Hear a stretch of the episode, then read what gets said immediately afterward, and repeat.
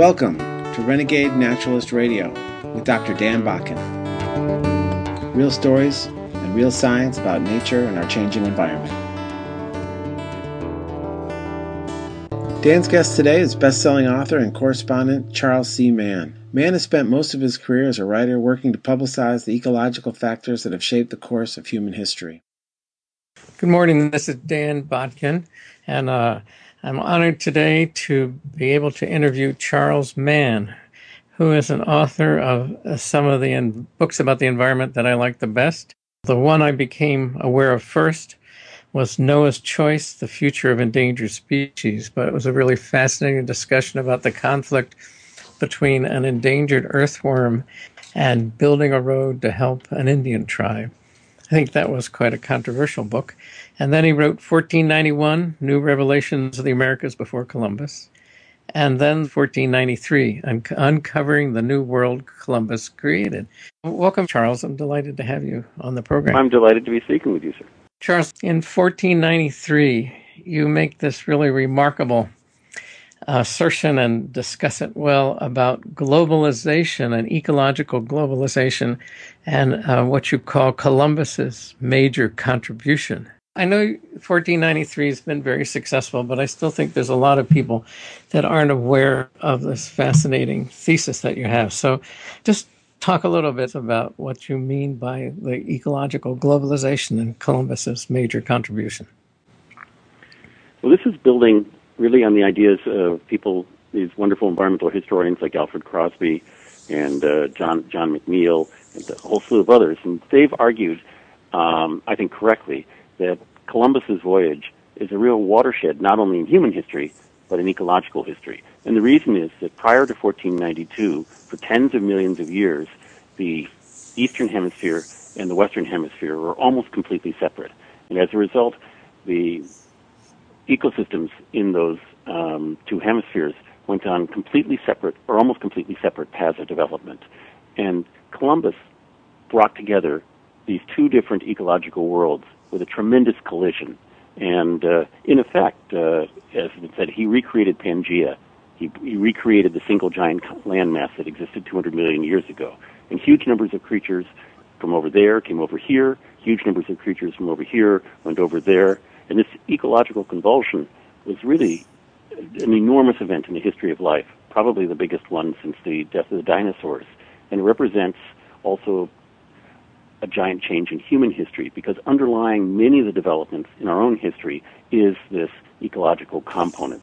I think that's where it becomes even more fascinating because you point out so many interesting cases where uh, who gets to rule and which country turns out to be most important uh, seems to depend as much on these inadvertent uh, movements of species as on anything else. And uh, so it really has had a huge effect on human history, which brings me close to one of my own ideas that I like to talk about is that people are really part of the environment and we're deeply connected to it. But anyway, you might give a couple examples of how that, where that happened. Well, a very big and uh, simple one is the bringing of the potato, which was uh, developed by Andean peoples over thousands of years, to Europe. And it so happens that the stretch of Europe that goes roughly from Ireland to Ukraine is rather ideally suited to the cultivation of potatoes. And when the potatoes come in, because of the way potatoes are. Potatoes are tubers, and they grow in a, in a quite different way from cereals like wheat and maize and rice. Those plants you know, essentially exist on tall, thin stalks with a good part up high in the air. And so, if you're a particularly successful wheat farmer or rice farmer and you have a heavy load of grain, the plant lodges, as, as they call it, or falls over to fatal result. And so you're actually penalized. There's, there's limits there um, into how much that you can grow. And in recent years, in recent decades, uh, you know, plant breeders have tried to overcome them, but there's still what they call a harvest index that can't be surpassed without structural damage to the plant. Tubers and uh, and other kind of root crops like that grow underground, and so they can be vastly um, more more productive. And when the potato came, the average European farmer in a place like England was able to get roughly four times as much dry food matter from, from the potato as they were from an acre of potatoes as they were from an acre of wheat or barley or, or millet or whatever it was that they were, they were growing. And the consequences were enormous. Europe had been in what social scientists call the Malthusian trap for several centuries at that point at least. And that is that any kind of increase in production was immediately canceled out by an increase in, in, in population, and the general level of misery remained the same. Suddenly, with the arrival of potatoes, you have this enormous increase in the in the food supply, and the result is that hunger, which has been a constant presence in Europe for centuries, virtually disappears. All these governments become much more stable. The population rises, and they now have the wherewithal to go out and start conquering other people. I can add a fact about potatoes that you don't have, which I, in your in your book, which I think you'll find is fun. Uh, I did this calculation a while ago. It turns out that you know potatoes don't seem to be high in protein, but they're so productive that a an acre of potato yields more protein than an acre of any other standard agricultural crop. It's not because they're high in percentage of protein, it's because they're just so darn productive. That's a wonderful st- statistic, and you're right. I wish I knew it for my book because the, uh, the the astounding thing is in places like Ireland, which was desperately poor, people were able to eat balanced meals, you know, nutritionally balanced meals that consisted entirely of potatoes and milk. And 40% of the population in Ireland ate nothing, no solid food other than potatoes. And yet, the place was able to stand on its own two feet in the 17th and 18th century for the first time in Irish history. Will you also make a point about uh, possibly one of the Chinese dynasties uh, either fell because of or had uh, there was a large effect of this kind of globalization, right? Would you like to yes, just yes. talk about that? Um, I, I, think it's actually um, rather clear that the, the impacts, you know, it, it's not as if when we're talking about the potato that you know wise rulers in Europe consciously you know promulgated this although towards the end some of them some of them did with the idea that this would increase state power and make it possible for them to engage in imperialist ventures. They they just happened to win from the kind of changes we're talking about. The chinese more or less happened to lose. And from actually oddly enough from much the same mechanism. You know china um, if you look at the map is a, is a place with amazingly little water. There's no large bodies of water in, in China, and it's only got these two rivers of any size, but the Yangtze and the Yellow River.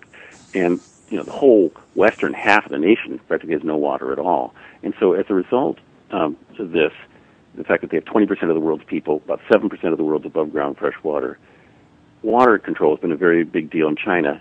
In fact, it's only been exacerbated by the fact that the desirable crop in China is rice, which has to be grown in swimming pools. So, if you think about it, the first couple thousand years of Chinese history is essentially the story of people attempting to grow rice with almost no resources for growing it. And kind of doing an amazing job, but still barely hanging on. And in, in the early 17th century, maize, corn, and uh, sweet potato come to China. And they're the first substantial, you know, staple type dryland crops that are um, in China. The China's had wheat, but it's you know kind of had to be irrigated and put in the North China Plain.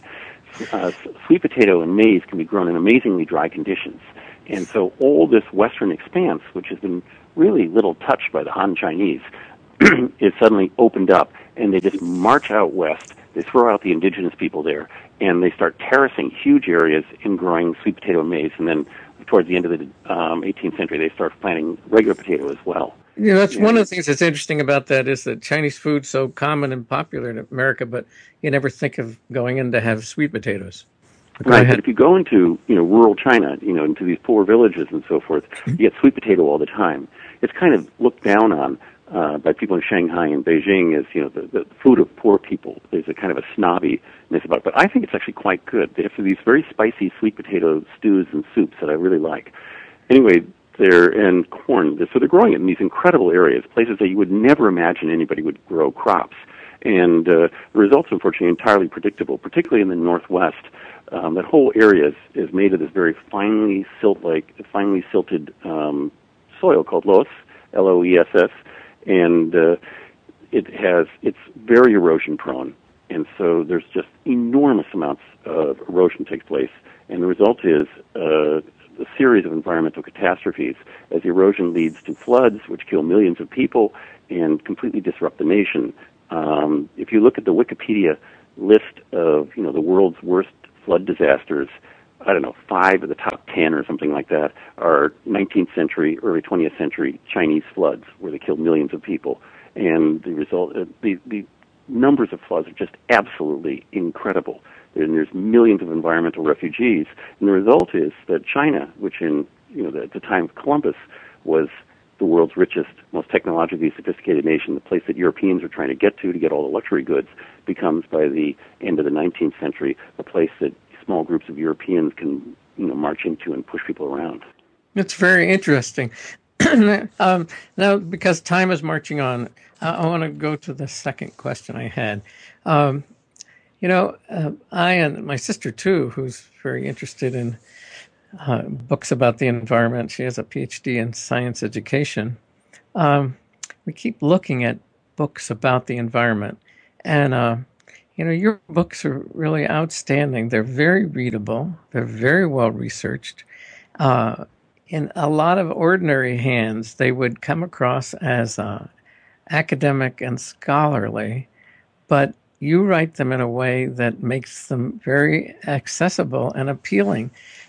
um, and uh, I mean, by contrast, two of the books that strike me as what's taken hold about environment lately are uh, A Walk in the Woods, Rediscovering. America on the Appalachian Trail by Bill Bryson, which is basically I don't know anything about the woods, and here's what I what, how I got messed up, and then Wild from Lost to Found on the Pacific Crest by somebody who knows nothing about the environment. Somehow we have this anti-intellectual desire. We want to read about how people screw up outdoors, but what is it that you think you do that uh, and you might give to young writers as advice about how to write in a way that's going to work?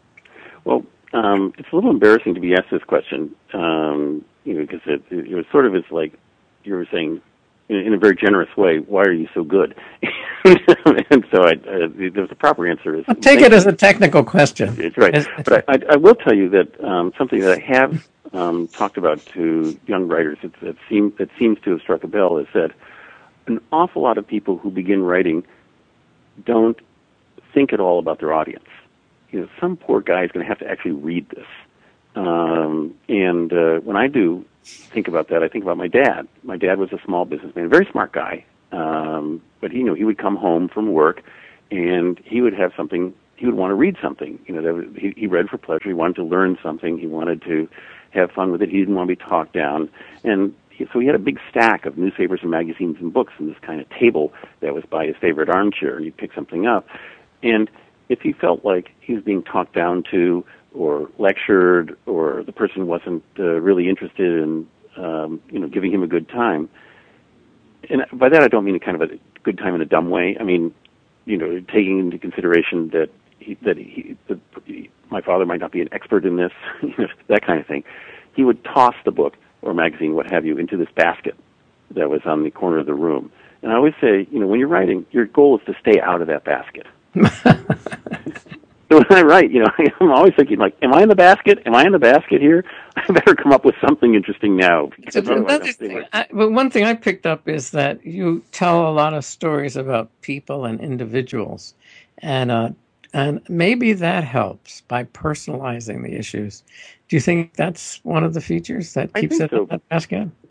People, um, you know, I think it, was, it goes right back to Aristotle, who said that there are two ways to explain a subject, if I'm remembering right. One is in terms of the subject itself, and that would be like a physics textbook where you know you or or a geometry textbook where you you know start from the axioms.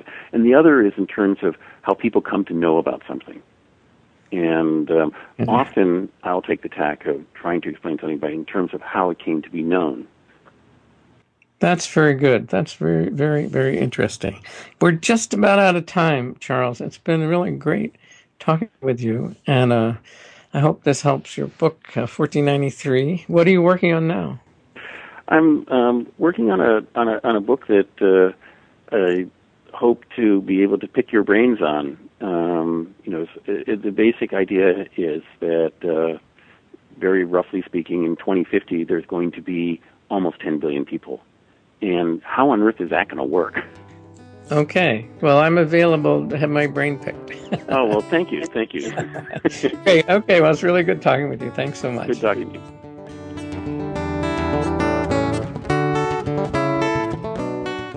This has been Renegade Naturalist Radio, hosted by Daniel Botkin. For more information about Dan or about his books, please go to www.danielbbotkin.com.